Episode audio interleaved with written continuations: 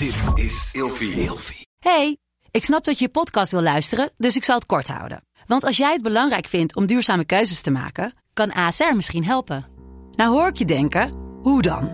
Nou, bijvoorbeeld bij het duurzaam herstellen van schade. Of de premies die we beleggen volgens ons duurzaam beleggingsbeleid. Dat bepaalt waar we wel en juist niet in investeren.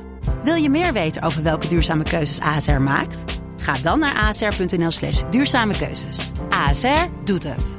Zo, dan kan je nu lekker naar je podcast luisteren. Vroeger. Meneer de Munnik, we bespreken deze week het onderwerp ontdekkingsreizigers. En in deze aflevering hebben we altijd een verhaal in de categorie een historisch personage. We gaan het hebben over Leif Erikson. Leif Erikson was dus de eerste Europeaan die bijna 500 jaar eerder dan Christoffel Columbus Amerika heeft ontdekt. Niet waar. Jawel. Eh, Sterker nog, in Amerika is er een hele beweging gaande. Kijk, Christopher Columbus heeft Amerika ontdekt in 1492.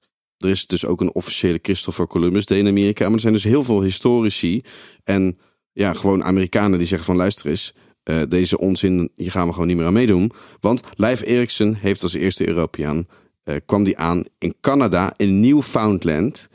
Eh, en hij kwam op een gebied waar hij heel veel wilde druiven trof. En daarom noemde hij het Finland. Wijnland. Jazeker.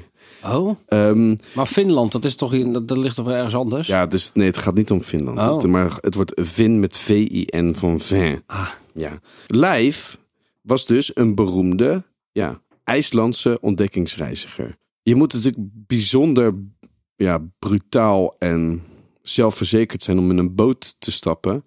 En vervolgens de oceaan over te steken en dan in Amerika terecht te komen. Ja, maar als je in IJsland woont, waar moet je naartoe dan? Ja, ik zou ook gewoon uit bedoel, pu- of pure je- verveling ga ik gewoon dat bootje in, Snap je? Ja, en dat is dus ook wat dit soort gasten bezielde.